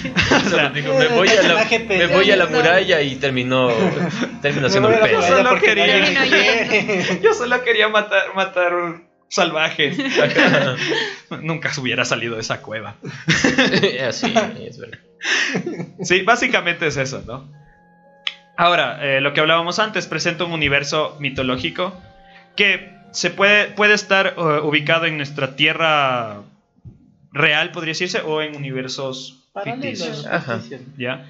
Pues volvam- volvemos al Señor de los Anillos, ¿sí? Crearon todo su... a Tierra Media, ¿no? Todo su Ilúvatar. Y sobre todo está la construcción de una mitología propia. ¿sí? Puede ser tomando elementos de mitologías eh, externas, como el Señor de los Anillos, que toma a los, or- a los Uh. orcos, los ogros. Bastante Sí. Europa del Este. O sea, en realidad, eh, bueno, Tolkien era, aparte de un catedral, él, él era un lingüista, ¿no? Claro. Eh, Por el, eso, el lenguaje de los elfos es en realidad finlandés antiguo, rescatado. Eh, en, en el aspecto de, de eso, imaginen lo que es eh, en una obra crear un idioma. A partir de... Es el máximo geek. Sí, realmente. Pero él Y- crea cuántos idiomas, como ocho creo que son. Sí. Claro, es Sí, el élfico, la, lengua negra, todo, ¿eh? Claro. el, el alto humano. Son, sí, él crea como ocho. Como eh, ocho. los dialectos de los mismos elfos, ¿no? El- el- los elfos Sindarin y... Los y Lorien. demás, los elfos de Lorien y etcétera. Entonces... De hecho, hay una versión que está tradu- traducida al- a élfico, supuestamente. de- de- Oh. claro, está pa- a la venta. Igual tú puedes leerla si es que sabes élfico, ¿no? Sí, es que sabes. él- Sí, mi Da- nivel de geekesa no llega. No, no me da para eso. Dato curioso, el único la única persona que pudo conocer a Tolkien en persona fue Saruman. Que es- Saruman, sí, Ajá. Christopher Lee. Lee. Christopher Lee. Christopher ajá. Lee. Que ya murió también como hace dos años. Ya, ya estaba Ya, bien. ya tenía ya que morir. Ya, ya, por sanidad. ya. Sí. Recójame. Con las películas del Hobbit ya se supone que es más joven. Y está que ya no da. el no da, ya. Claro. El que sí da es. ¿cómo Ian. Y, sí, Sir Ian sí, McKellen. Sí, entonces. No, Hablando eh, de Ian McKellen, ¿han visto el, el, el, el videoclip de música que sale él? No. De Ezra... Ah, se me fue el nombre. George Ezra. no. Se llama Listen to the Men. épico. Es, es- ese tipo. Lo es- guardaré en mi, en mi nota. Sí, en tienen que ver ese, ese videoclip. O sea, la- de hecho, Joe Redra es un cantante. O sea, como cantante es una bestia. Pero lo que él hace, o sea, el personaje que hace Sirian McKellen ahí, 10. Bueno, eh, continuando, sí, justamente. Una de las cosas que caracterizó muchísimo al, a la fantasía épica es que los escritores trasladaron su mitología a la realidad. En este caso, por ejemplo, los lenguajes. ¿sí? Las lenguas que crearon y que después el mundo entero empezó a hablar. Lo mismo sucede con, con ya fuera de la literatura, con Dungeons and Dragons. Claro. Sí, Ya. ¿sí? Que la gente ya se lo tomó muy, muy, muy en serio. O sea, Y ya viven, o sea, es que es muy muy bonito el juego. Cuando, Es eh, hermoso. Como tal, cuando, o sea, el tú mismo gesticular y actuar tu personaje te, te mete tanto dentro de una historia. Cuando ves en YouTube esas campañas eternas con esos escenarios y todo. Sí, hay gente que lleva y con jugando los, ju- y campañas. con los muñequitos y Bestia, toda pero la es, es alucinante. que llevan jugando 20 años una campaña y ya. Es como que tu personaje ya no es tu personaje, eres, Eres tú. tú. Eres tú. ¿Y en qué nivel estarán esos Sí, personajes? es verdad. Entonces, básicamente eso es la, eso es la, Fantasía. la fantasía épica. Ahora, la fantasía épica es uno de los pocos géneros que se ha logrado trasladar genialmente a casi todos los medios. Tenemos literatura, cine, televisión, videojuegos, juegos de mesa. Así que, chicos, vamos un poquito con, a, a interactuar. ¿Cuál fue su primer acercamiento con la, li- con la fantasía épica? Yo creo que el Señor de los Anillos. Sí, los señores No, anillos. no dónde. ¿Salió en qué año? ¿En el 2000? Y la película. Por ahí. Google lo sabe todo. vez, Sí, eh, creo que es en el primera 2000 vez o en el sí. 2000. Pero realmente, ¿sabes? pero wow. Y ¿Cuál me fue fui a mi- verla cuatro veces al cine. Porque Yo no, es- yo no, yo, me la vi mucho chiquita, tiempo después. Yo era ajá. muy chiquita. Yo estaba en cuarto grado, quinto de básica. Sí, Y realmente me la hicieron ver así en el colegio donde todos los niños gritaban con loco y dije, no sé qué es esto. Pero bueno. Es que pasó 2001. mucho. Ajá, Me- yo 2001, tenía ajá. 6 años, 5 años. Exacto, entonces en ese momento es como que no, no me llamó mucho la atención, pero mi primer acercamiento realmente, y es bastante, bastante raro, es viendo un capítulo de Laboratorio de Dexter, cuando juegan Calabozos y Dragones. Entonces yo dije, ¿qué es eso? Quiero saberlo, quiero saberlo, y quise jugar Calabozos y Dragones hasta... Pero vivíamos en Ecuador y... Ajá, y no sabes El nivel geek no llegaba tanto No. en ese Y tiempo. después pasaron, han pasado 84 años para que al fin pude jugar, entonces eso fue como que lo que a mí me, me marcó en cuanto a, a la parte de la fantasía. Eh, tenemos dos comentarios que quisiera leer. Michelle Molina nos dice, ¿acaso estás describiendo a Shrek? Casi. También. Casi. De hecho, Shrek entra en la, en la fantasía Shrek, épica. sí, ajá, es una sátira, pero es. Exacto, es fantasía Es muy épica. muy bueno. Y para adultos es genial. Por Sí, lo menos Shrek una 1 versión- es, es, es soberbio. Y es Shrek genial. 2 también. Sí, Y también. la 3, Me hasta la 3 encanta. llega A mí bien. me encantan los chistes la- con doble sentido. Sí. Pinocho. Yo me- a mí me encanta hasta la 2. Vamos a ver. Y eso me faltó incluir en mi semana geek porque recién me vi esta semana Shrek 1 y 2. ¿Qué película? A mí me La encanta. tortura al hombre de jengibre es. ¡Botones de gomita! ¡No, los botones de gomita! No, lo mejor es cuando llegan recién al, al palacio de Farquaad y dicen, mira qué palacio tan grande. Ah, debe ser porque quiere compensar algo. Es verdad. Sí, es, es genial. No, o sea, de hecho, Shrek es una de esas muestras que cuando haces bien las cosas, no hay por dónde. Porque ahora todo el mundo ya no, ya no matan porque se trauman a los niños. En la primera de Shrek, el dragón se come a Farquaad. Y matan a la mamá del osito. de- Y, me- y- matan a la. Y a se la- ve el, y se el ve a la a alfombra. la- Claro, y no, y además matan a la, a la hada madrina. Claro, Las- se hace, Se hace se hace burbujas. burbujas. O sea, y ahí está, y no hay ningún niño traumado. No. Aquí somos completamente normales. No, claro, y- igual cuando, Dentro cuando de Shrek cuando Shrek se hace humano y todas las manos se le están yendo de Soy bolas. sí. sexy. No, pero no es tan fuerte como en, en la 1 que Shrek le sopla el sapo a Fiona y Fiona. Ah, y la otra le hace le no lo la hubiera serpiente. sabido, Sí, sí. sino hasta que vi los memes dije. Yo también, oh, es verdad. rayos que he visto. Pues sí. Sí, sí, sí, entra mucho, infancia, entra bastante bien con fantasías. Ok, el siguiente comentario es de Carlos Ordóñez y nos dice: Tolkien fue soldado en la Primera Guerra Mundial. Y de hecho hay la Muy película cierto. en la que se basa En se basa hechos. mucho, aunque en, en los, en los documentales, de to- eh, sobre todo los que siguieron a la, a la primera película El Señor de los Anillos, eh, National Geographic y se sacaron muchos documentales, y hay uno de New Line Cinema, en el que Tolkien y Christopher Tolkien Cockis, o sea, mi padre nunca quiso reflejar eh, lo que vivió en la guerra. Pero lo hace. Pero en sus obras. Es que a dónde vas, por lo menos hasta en el final te das cuenta, ¿no? Que tal vez más adelantito lo abordaremos. Creo que es una experiencia tan traumática que Te va a quedar te siempre. va a, te va a quedar marcado, ¿no? Eh, pues sí, y de hecho justo lo que dijo Alan, eh, este año se estrenó la película Tolkien, Tolkien. que de hecho no se le dio mucho... Sí, sabes que yo fui, yo moría por verla, a mí me encanta. Tolkien es uno de mis escritores favoritos. Es más, yo quiero tatuarme su firma. Algún Ah, es buena idea. La Sí, de- la la- J con la sí. Yo moría por ver esa película y no sé, la semana del estreno pasé full ocupada, entonces dije, bueno, voy a ver la siguiente. Conseguí con quién ir porque casi nadie cachaba mucho. Yo de por esto. eso no fui. Ya, entonces conseguí con quién ir y el momento en que fuimos fue una semana después del estreno, exagerando unos ocho días. Y estaba en la Y última ya función. no, ya no había, ya, la no quitaron. Sí, fue poquitos días que estuvo. Fue muy triste, esto no la veo. A Pues ver. sí. Ajá, Luchito, ¿cuál fue tu, ah, tú ya dijiste tu, Sí, tu el acercamiento, Señor de los Anillos. Sí, eh, Sí, creo que fue gran Eh, parte para todos. Sí, es que se salió a inicios de los 2000.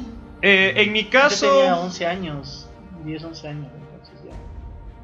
En mi caso, mm, yo creo que más bien con las películas antiguas de Conan, porque... Ah. Y, y, y Hércules, los viajes Exactamente. legendarios también, a eso China. iba, y China. De hecho, con me- Y la China- historia sin fin. Y, la historia China. sin fin. Aunque la historia sin fin no creo que es tanto épica, verás. Pero es bastante Pero fantasía. es bastante. Es fantasía, Sí. pero no es fantasía épica. No, ajá. Y tal vez yo podría hacer una acotación. Yo leí Viaje al Oeste. Sí, eh, que. Eh, Cuando dices leí Viaje al Oeste, estás diciendo viste Dragon Ball, ¿verdad? No, no, leí Viaje al Oeste como tal, ¿no? Del Rey Mono y el Emperador de Jade y todo eso. Dragon Ball. Entonces, eh, no, pero en China creo que todo el mundo vimos Los de viajes Hércules. legendarios Los viajes legendarios. Los de viajes Hércules. legendarios de Es Hércules. Increíble. Y, después daban Walker Ranger de Texas. Todo Exactamente. telesistema. Sí. Exactamente. Y es Pero, imposible no enamorarte de la mitología griega ahí. exactamente. Y Sí, China. O sea, sí. Lucy Loles. de China. Exacto. Lucy Loles es como que el sex symbol de todos los niños de esa época. Yo no puedo ver a. Lucy Loles sin pensar en el capítulo de Los Simpsons. Ah, Cualquier falla de eso, lo un brujo lo hizo. Hechicero lo hizo. ¿Y cómo lo tiene? Pero, pero China no puede volar. Ya les dije que no soy China. soy Lucy Loles. De hecho, para mí sí verdad. fue un shock ver a Lucy Loles en Espartaco, porque fue como. En que- Espartaco, oh sí. O sea, oh Fue por como Dios, que- eres China. Y la estoy viendo Desnuda. Se cumplen las fantasías de niños. Espartaco, ah, Espartaco es excelente. Espartaco serie. es excelente. Exacto. Excelente. Y es épico, pero no es fantástico. Eso no es fantástico. No, Sí. es épico lírico en realidad. ¿no? Sí. Ajá, es, es como que. sí, Épico pornográfico. Un poquito. O sea que Game of Thrones también es fantasía épica pornográfica. Las Con primeras toques de temporadas. erotismo. Las primeras De hecho, de hecho Ajá, las primeras tenían más una- erotismo. un- otra de las características es que ya cuando se habla de fantasía épica para adultos es que siempre debe, te- debe tener toques eróticos. Claro, es que. O sea, parte de la vida. sí, es como que. la- Es que además yo creo todo que se ahí centra los- un poco los- en la Edad Media. En la Edad Exacto. Media la gente, ¿qué tenía que hacer de divertido más que es que además yo tengo la teoría de que ahí también, como todos los escritores de literatura épica fantástica es, son geeks, tienen que soltar ahí también sus Sí, fantasías. es que igual, o sea, eso te digo, en, en la Edad Media, o ibas a la guerra o tenías sexo, y ya no había nada más divertido que hacer, no tenías Y televisión. Cultivar- esperar a que ¿En no mueras. Cultivar- medievo como tal o O antes? sea, de- antes de, ajá. Ah, bueno, ahí sí. Y esperar a no morir antes de los 30. Claro. Por eso es que tenían mucho sexo para mucho tener muchos hijos. Y con todo. Para que valiera la pena Y para vivir que no y mueran tanto. Y con todo lo Para que no se les cruzaba por enfrente, porque ahí sí no Ay, si respetaban. esos nada, romanos no respetaban nada. Pues sí. eh, ahora, como influencias directas de la fantasía épica, se puede decir básicamente cuatro. Que es la- las mitologías nórdica, griega y árabe. Y los mitos artúricos. Sí, las leyendas sí, artúricas. Exactamente. Que de hecho, en cuanto a, leyendas artúricas, yo, o sea, yo he estado muy interesado porque Arturo ha sido uno de mis- personajes de fantasía que me- más me gustan, pero por lo menos las películas que yo he visto nunca le han dado... No le dan como No. que el. Pero el- una el- que te el enamore la de Disney. El realce. De, El de Arturo. caldero. La espada en la Ah, piedra. espada en la Ajá, es- es- piedra. Es, genial. Habla la Pero de no es de. Disney. Ajá, sí. Sí, es de Disney. sí. Déjame es ver, de dame un Disney. segundo. Sí, es de Disney, Sí, ajá. sí, Yo, creo que Yo es de creo que Disney. ese fue Sí, mi, es mi de acercamiento así, wow, Sí, el rey de- Arturo es genial. Y luego con Gárgolas, Sí, Gárgolas. es- Ah, sí, obvio. Porque te vas a Avalon y todo, y ya empieza a ver la, la época del internet. Yo me acuerdo que gastaba horas enteras para ir a imprimir mis armaduras de Sí, caballero es de. Zodíaco Estaba equivocado. y para averiguar sobre Avalon y todo, ¿no? Y es del 63. Sí, Sí, muchas películas son antiguas. Pero sí, es de Disney. Ajá. Yo me acuerdo porque en los VHS de Disney pirateados aparecía. Es que yo juraba, es que yo también juraba que Anastasia era de Disney. No, No, es, de ese es de Fox, es de Fox. Ahora Y Disney. es hermoso. Ahora es- Ahora es- Ahora ya es de Disney. Así que no, no te estoy equivocado. equivocaste tanto, es como el meme de, de Hitler, capital. Ah, la del niñito. Capital de Alemania, Polonia. Polonia. Pero Hitler es Ya lo veremos. Es genial. Exacto. Bueno, eh, el punto es que las leyendas artúricas para mí siempre me han interesado mucho. Las películas que han hecho no le han dado No mucha. le dan buen o sea, no. Sí, Me- recién me vi la película que es con Clay Bowen. La última. Mm, no, No sé, la que está en Netflix. La de que dice Rey Ah. Arturo, la que se llama Rey Sí. Arturo. No, Eh, eso es- no sé Que de hecho es históricamente muy pegada, pero ¿a, quién le interesa leer? De hecho, la- a mí lo que más me, o sea, la- lo que más me llamó la atención es justamente la miniserie de Merlín, Ah, sí, es bastante buena. la que daban de- en Telesistema.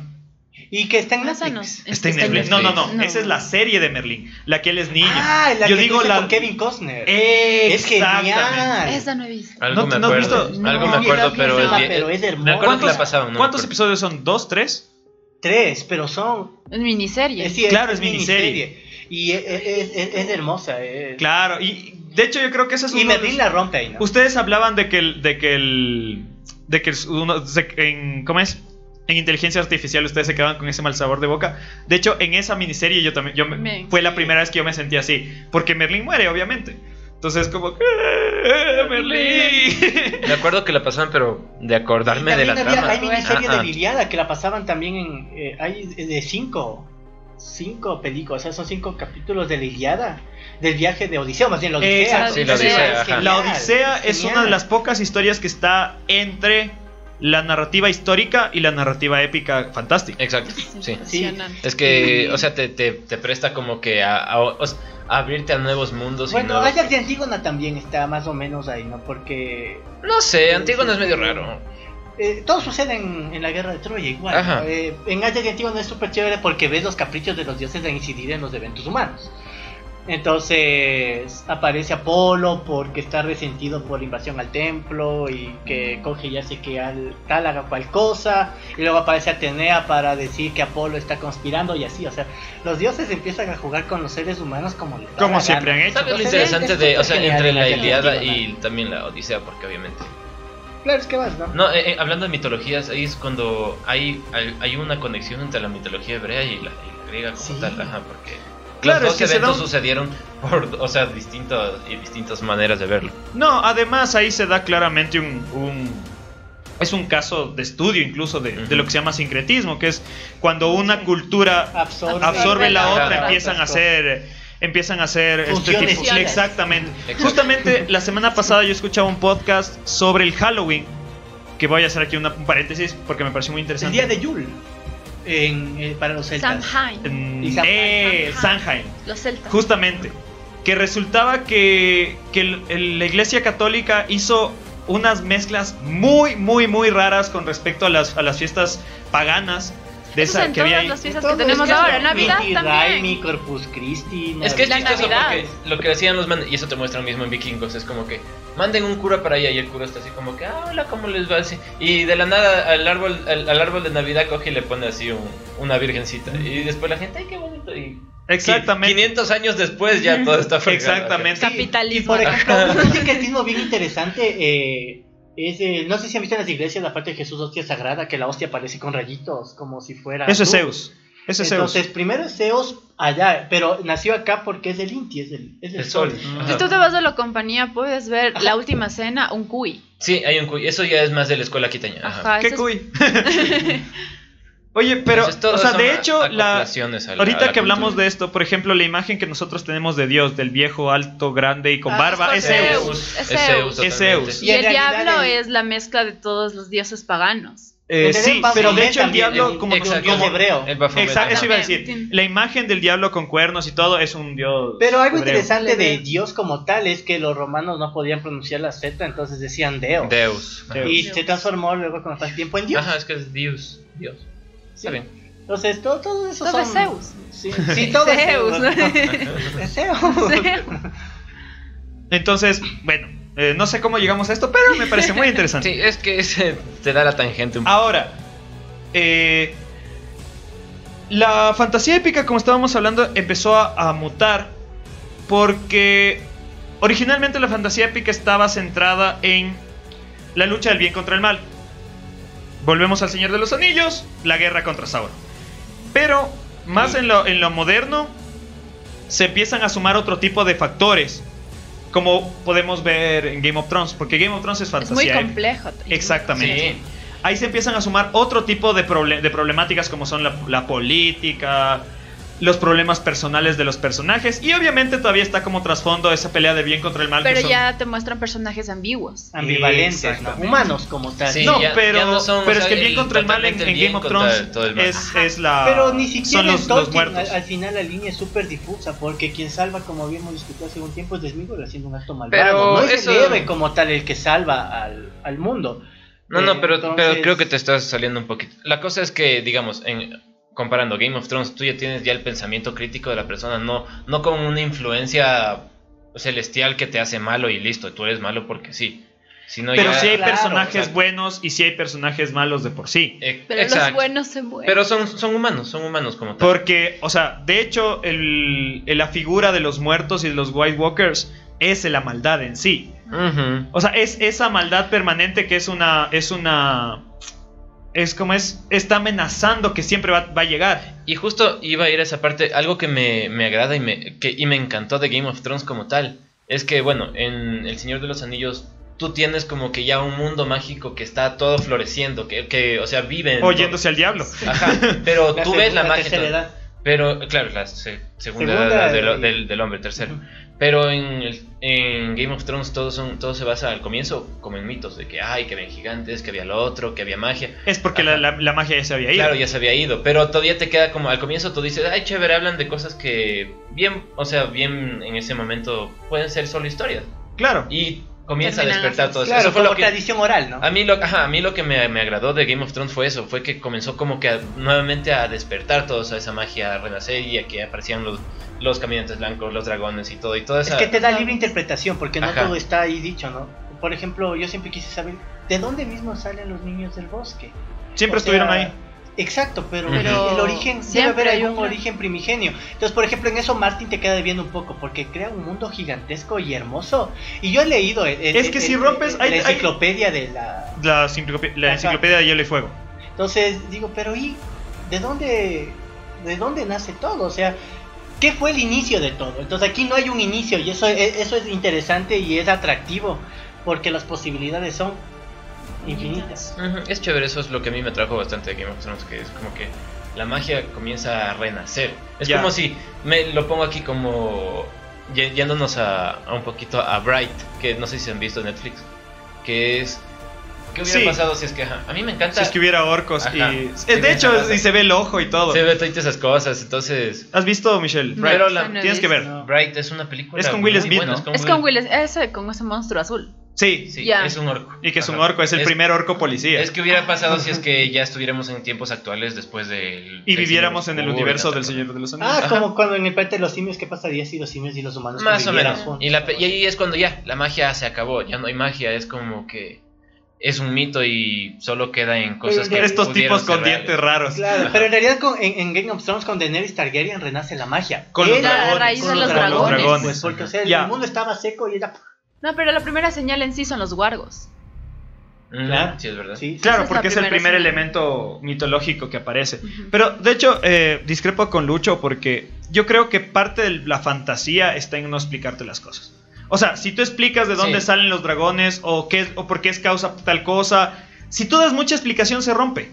Se rompe esa Y Pero a cambio la epicidad se queda. Mira en, en- el caso de Tolkien. De Tolkien, claro, claro, justamente iba a Tolkien, o decir. sea, es que Tolkien ya te Tolkien- plantea un mundo nuevo, claro. un, un mundo nuevo, es, Es que como también cabe decir que Tolkien, a él lo ayudó su hijo Christopher. Cuando ya él ya falleció, él a ordenó todos recopilar, sus porque papeles. escribía y paga piso, ajá, ¿no? entonces. Sí, eh, eran ensayos, Canción de eran Hielo y Fuego tiene poco más de 20 años desde su primer libro. Y George Martin es el padre de la procrastinación. También es exacto. Entonces yo creo que hay que darle un poquito más de tiempo para que cierre sus círculos. Claro, porque bueno, realmente en El Señor de los Anillos con el origen todo en el, eh, en el Silmarillion, o sea, O te sea, dan desde... Sí, desde pero aún así en el Ilúvatar te- Silmarillion, pero aún así en el Silmarillion te deja huecos.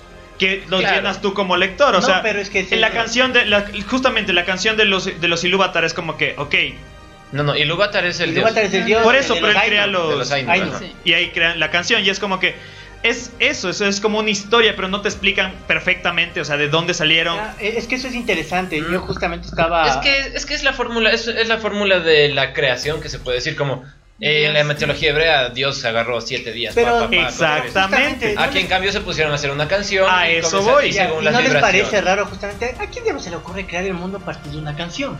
Y si tú te vas a ver en mitología, en la mitología egipcia eh, se basa en eso. El, mundo se crea a partir de una canción, una melodía. Y algunas mitologías, algunas mitologías sumerias, eh, bueno, de, Sumeria, de Mesopotamia, de eso, de esos lugares, tienen unos orígenes bastante semejantes.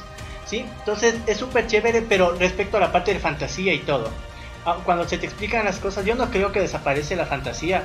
Solo imaginarme a Fingolfin peleando contra eh, eh, Morgoth y, Uy, eso y es- venciéndole y esa- esa todo. es- tremenda. debería ser brutal. O cómo nace el primer Balrog o el, o el primer gran dragón y, y la- y- O sea, los Balrogs, pelea de los la Balrogs como tal solo fueron, fueron, ¿cómo se dicen? Histaris que se, se, se sí, torcieron. torcidos ahí, Exacto. Ajá. No, pero a lo que voy es, eh, quien crea el- este mundo fantástico, obviamente tiene que dar, porque para- por eso se llama Una que otra mitología. explicación. Exacto. Claro. Pero no te pu- pero como dice Lucho, no te pueden explicar de dónde salieron los, los, hijos del Borges. Ni siquiera uno sabe. Salieron y ahí están. Y Co- uno punto. como tal no sabe ni siquiera Ya. cuál es su origen. Exacto, es, es por ejemplo la explicación que dan de los dragones justamente en Game of Thrones. Hay varias leyendas, hay la leyenda que le cuenta la esclava que no me acuerdo La de cómo la se llama, luna. La de la luna. la de la La luna, luna. hay la otra leyenda de que vienen de Ashai de la sombra y que ni sé qué, entonces es como que, ok, te- son leyendas, pero ¿cuál será? ¿De Pero dónde salieron? ¿Sí me entiendes? Igual, la creación, por ejemplo, cuando crean los, los... No sé si a ustedes les pasó lo mismo, pero para mí perdió mucho sentido cuando contaron el, de dónde salieron los caminantes blancos. A mí también, no me gustó mucho. No me gustó el origen. Ajá, Hubieran origen. podido haberlo Es hecho más épico. que, ay, chévere, o sea, le pusieron el corazón y se- Pero si es que no le hubieran dado un, o si es que le hubieran dado como que otra, ot- otro trasfondo, hubiera sido hasta más interesante. Exactamente. Que de hecho yo creo que eso es una de las cosas que lo maneja muy bien. Ya sé que yo soy un fanboy, pero lo maneja muy bien Stephen King en su obra épica, que es La Torre Oscura. La Torre La Oscura. O sea, es que él siempre se, ma- se maneja con el, su, su demonio principal, o sea. Claro, no, no, en, en La Torre Oscura es, uf, es otra cosa, pero lo que ahí pasa justamente lo que tú dices. En La Torre Oscura ya, o sea, la magia ya se fue. De hecho, justamente lo que está pasando es que la magia se está retirando. Entonces, todo el, el- el multiverso se está yendo al diablo porque ya no existe magia que la una. Macroverse. El macroverso, exactamente. Entonces, y, y él en toda la saga, en todo la- el ciclo de la Torre Oscura, no te cuenta nada. Que uno se queda así como que quiero saber más. Que de hecho, algo, algo te cuentan en el libro que viene siendo el 4.5, el de El viento a través de la cerradura, porque, a través de, de leyendas. Mm, interesante. Entonces, algo, algo, pero igual te quedas en las mismas y uno quiere saber más de ese universo y quiere saber más sobre El la origen del mundo y de todo eso. Ajá. Bueno, el origen del mundo lo cuenta en It, que se supone que La la tor- Maturí. Maturín vomita y se crea el universo. Oh, Qué linda. Somos bonitas. Yeah. chévere. Pero es justamente eso, o sea, a- yo creo que parte de la magia que tiene la fantasía es explicar sin explicar. Es como que te da una respuesta de bobos, es como cuando a un niño le dicen, cuando un niño pregunta, ¿y por qué llueve? Ah, es que llueven, án- están llorando los ángeles. Más o menos así. Es que es hasta lo que el conocimiento humano te puede dar. Porque igual, yendo a, a nuestro caso, nos basamos en cosas que hasta nos, hasta lo, es como que te dicen hasta lo que te da la colcha. Porque no puedes pensar más de eso. Y eso es normal. Y hasta yendo al Señor de los Anillos, dicen que Ilúvatar creó otro. Pero ¿quién es Ilúvatar? ¿De dónde salió? Exactamente. Es difícil, es muy difícil. Ah, pero ahí va la parte de sincretismo, ¿no? En el, en el caso de Tolkien era cristiano, católico. Eh, pero utilizaba un montón de referencias de los nórdicos. Claro. Pero en este caso se, se- se refleja en el monoteísmo de, de- del Señor de los Anillos, que existe un solo Dios. Y Sí, el otro, los otros son en realidad herramientas de este Dios. Ajá. Como los ángeles para... Los santos. exactamente. Y, y los santos para, para Jehová o Yahvé, dependiendo de... La religión. de la- Pero de hecho, eh, Tolkien o sea, al- utiliza, como decíamos, muchas figuras también de la mitología nórdica. Por ejemplo, en la mitología nórdica se utiliza mucho esto de los objetos de poder. Y El anillo de poder, el anillo de Ajá. poder es una referencia casi casi calcada del anillo de los nivelungos. Sí, casi, casi bolsonga. la espada rota del. La espada rota del. Y se me acaba de ir el nombre del Sí, de Aragorn, bueno, de Isildur. Sí. Es- Sí. la espada rota Ajá. de Isildur. Es, hay una leyenda que es, también se me fue el nombre en este momento porque de hecho salió en el juego que estoy jugando. Es igual, se, eh, que se supone que es la espada que puede matar a los dioses. Entonces, Mm, y se rompe, Ah, igual tienen que, sola. reform- que reforjarla. O sea, está, hay muchas cosas. Que de hecho, Y hay una espada así también, Gabriel. Cuando cierra las puertas del paraíso Ah, verdad. y expulsa a Adán y Eva, la sella con la espada y se rompe. la Y ahí. Sí, entra en Game of Thrones la espada de Azor Ahai. Exactamente. Exacto, lo de Azor Ahai. Ya. Las espadas son el recurso principal.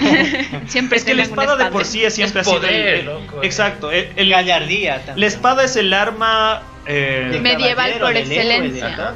Es la espada, es, es, el símbolo de caballería.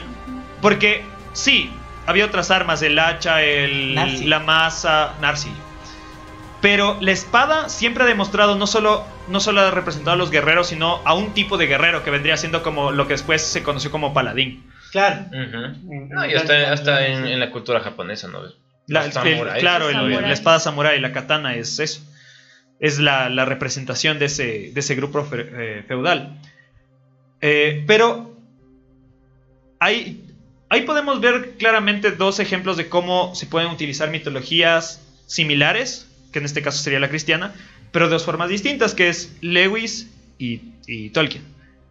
Mm, Por cierto, amigos se competían, porque de hecho ellos se cruzaban los libros ¿En antes que... sí. Claro, ellos eran amigos y se cruzaban. Y de hecho, eh, Lewis le pareció muy, muy aburrido El Señor de los Anillos.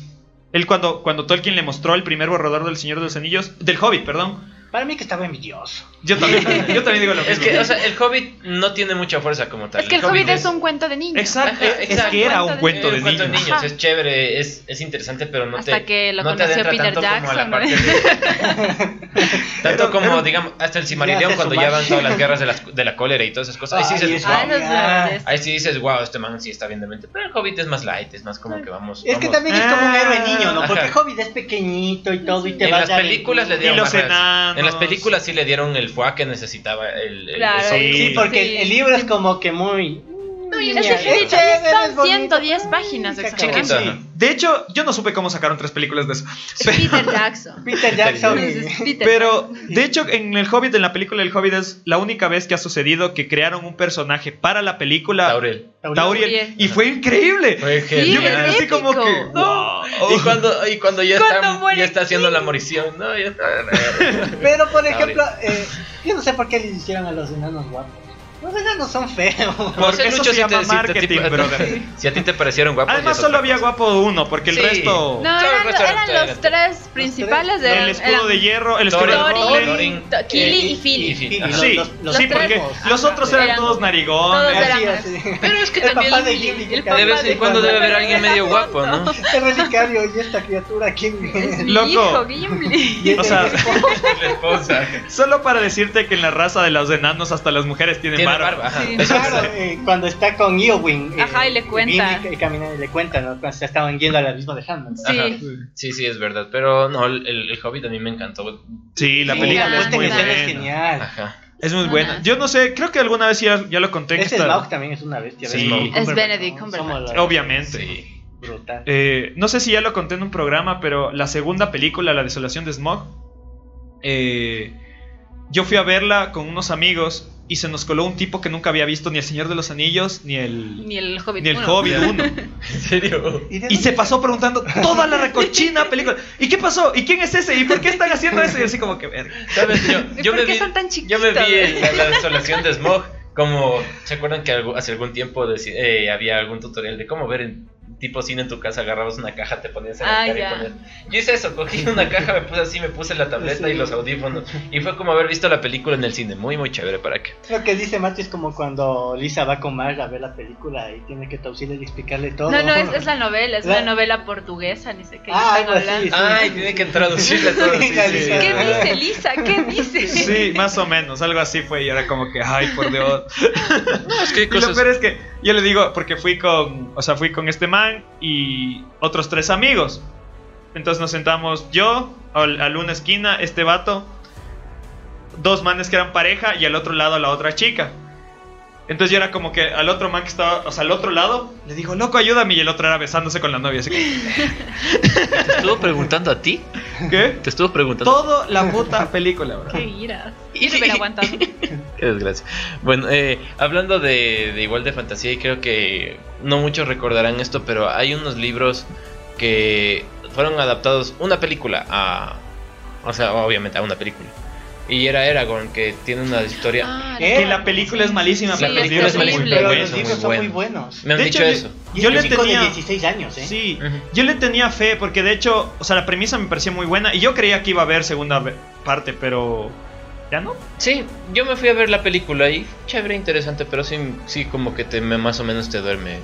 No, no fue bien explotado. Le faltó profundidad a la película más que nada. Creo Sí, que, y el también, es- también creo que Harry Potter le jaló bastante, o sea, Claro. Ah, es Claro. que ahí empezaron a salir, es el boom de las sagas juveniles, porque de ahí sale también La de la man de del- Jackson. Esa, la de El ladrón del hielo, el, rayo del ladrón rayo, Pero por ejemplo, Para mí eso- eso sí me parecieron unos insultos a toda la... No, pero verás, Los esa- la libros son muy buenos, los Exacto. libros son muy buenos. No me gustó mucho. Y ese- esa no. historia, eso ya no entra en fantasía épica, épica, sino se llama fantasía baja, que es tomar elementos fantásticos A la y llevarlos llevarlos a la Era más realidad. apegado a la, a la mitología Sí, griega. y, y traerlos a la- a- al tiempo contemporáneo, que de hecho después salió Shadowhunters. Esa sí mitología hebrea, ¿no? Eh, todo lo que lo son todo, los creo. Nephilim. Eh, Pero más se pasa en la mitología hebrea. Bueno, antes de eso salió o Sobrenatural. eh, no, no, no. eh, respecto a mitología hebrea, esto de el patch, el Ah, ya- no es, no, no. Hush Hush. Eso, hash hash Sí. son sagas de igual literaria que eran Los Ángeles Caídos. Sí, entonces No, no ahí sé. se aborda el recurso Sí, de ahí me ganaron. que son Sí, ahí sí, judío, no sé. eh, bueno, es mitología judío y hebrea, ¿no? No es interesante, pero en Shadowhunter sí se aborda de manera más clara y Pero la película fue horrible. ¿Sabes por qué toqué ¿De el tema La de- Eragon? Pero es con La Lily Collins y, Hunter. esa, y Mm. cualquier cosa que esté hecha con Lily Collins está bien hecha. ¿Quién es Lily Collins? La chica que sale en Shadowhunters. Ah, no lo he visto. La ah, que ¿sabes, actúa en el imaginario ¿sabes por qué? Ah, ya sé quién es. No, No, ella ella es es, Natalie. Portman. Natalie Portman No, estuvo en el imaginario en el imaginario del Dr. Parnassus que está... No es Keira Knightley. Sí, Lira Knightley. Eh. Lily Collins sale el doble de en... Natalie Portman. ¿Dónde sale Lily Collins? Películas conocidas, porque sale hace un montón, pero... No, no sé. ah, Pero es súper linda. Ah, yo me vi, La de ayer- yo me vi de ayer el de profesional, el profesional de Sí. Natalie Portman, qué buena película. Ay, Ah. Matilda es Sí, hermosa. Ah. Es genial. Y ah, Shape of My Heart es demasiado Ay, qué genial, lindo la, final. la- la- la banda sonora. Ujú. Pero bueno, continuamos con la, con la, Nos con la saltamos de fantasía. películas. Esto pasa muy a Te, menudo. te decía de Eragon, porque Eragon siempre se, se- sí, Eragon me da como que ese ambiente de, de, del- de, ¿cómo se llama? Un poco más al, a la magia de las... De... De antaño, tal No, no, no, no, de mismo del... Las leyendas de las Artúrico. El historias artúrico, claro. Es, Es que está se- hasta se le siente bastante mucho, Sí. se le siente todo el... Todo el, el Es que de hecho el mito artúrico, los mitos artúricos es una de las leyendas más difundidas, pero al mismo tiempo que más se han difundido, o sea, me- difuminado en la, en- en la historia, porque, o sea, todo el mundo sabe quién es Arturo, todo el mundo sabe qué pasó, pero la leyenda en sí no hay, no, muy pocas personas la saben. ¿Sabes también dónde, en dónde toma, tocan eh, las, las leyendas artúricas? En! Transformers. En Transformers, En Transformers Yu-Gi-Oh! justifican súper bien. En Yu-Gi-Oh! Mete un montón de, de- de Claro, mitología. en, en- en La Torre Oscura está basado muchísimo en... De hecho, el hijo del- de Roland Chain se llama Moldred y es por eso. Él es descendiente, se supone que de Arturo. Pero bueno, Y en realidad, por Sí. cierto, dato interesante histórico, eh, es Artorius. Eh, claro que era, era sí. el hijo de Pentadragón, que era un de general... Claro, eh, es. Artorius y son descendientes de, los romanos, eh, de la- de la- Troya. ¿Eh? De De Troya. Ne, romanos. Romanos, no son de los Rómulo y Remo. De Rómulo Claro, pero verán, lo que sucede es que cuando cae Troya, el Rómulo y Remo son de, son de Troya, ellos huyen y, y- y la, eh, la loba Luperca les coge y les cobija y les cría y todo, pero ellos son troyanos. Rómulo y Remo Ahí sí, ahí sí me agarraste. Luchito, no, no Sí, sabría pero, decir. pero lo que sí sé es que Pendragón era un, le- un legionario Claro, lo romano. que sucede, eh, hay un, ah, salió un anime tal vez eh, recién que se llama Vinland Saga, sí que habla sobre la saga de los vikingos, de vida de los vikingos, lo interesante son las referencias justamente a la parte de, los reinos de Gales y todo eso separados, porque cuando desapareció el Imperio Romano, todas las provincias se cogieron y se liberaron y sale la descendencia de Artorius como tal y explica bastante bien, en realidad es históricamente muy muy lógico el, desarrollo que, que se da, les recomiendo que le vean ahí en ese aspecto. Eh, Pero si es que le, o sea, si es que están interesados en la leyenda de Arturo, realmente el único libro y digamos cuando hablen usando estos este término el único canon son las leyendas artúricas recopiladas por Lorenz. Sí. Él tiene un libro, yo me lo leí hasta más o menos la mitad porque después ya se hace demasiado denso. Pero te explica sobre todo, todo el, eh, de dónde surge Arturo, la parte de de Merlín, Albión, que es muy interesante. De hecho, hay, eh, hay mitos que se cruzan. Por ejemplo, todo el mundo jura que Excalibur era la, la espada que estaba en la roca, pero no. No, la espada que estaba en la roca era la espada de Pendragón. Mm. Y Ya. entonces se suponía que quien sacara la espada de Pendragón de la roca el iba a ser el rey. Quien le da eh, la- a Excalibur a Arturo es Merlín, que se la pide a Nimue, que es la dama del lago, que es la madre de Lancelot. Sí, esa, es una Oh, esa es una telenovela telenovela, mexicana sí. densa, brother. Sí. Y aparte también el, el romance de Lancelot con Lady Claro, y, o sea, parte de la leyenda artúrica cuenta que, o sea, lo que hacía en sí mágica a, a Excalibur no era en sí la espada, sino era la vaina. Y la vaina de. Porque se suponía que quien tenga la vaina de, de Excalibur no podía ser dañado. Por eso es que Arturo llega a ser Arturo. Y resulta. al mito de Siegfried de- del cantar de los nibelungos, que se baña con la sangre del Más o menos. y Más o menos. Y resulta que cuando. Cuando Lancelot se lleva a Winniebear, se la rapta, para que Arturo no vaya tras él y no obtenga su superpoder, se le va, va- se le va llevando la, la- la- La vaina. la vaina de la espada de Excalibur. Y ahí es cuando Moldred ataca, se mueren y todo se va a la mierda. sí. Oh, wow. Y es el mismo Lancelot quien, quien es el encargado de devolver la espada Excalibur a Nimue. Por eso es que Excalibur no existe en la vida real, porque volvió a sus manos. A, la- a- a quien le había forjado. Qué chévere, qué chévere, qué chévere. Bueno, muchachos, eh, lastimosamente siempre se nos acaba el tiempo.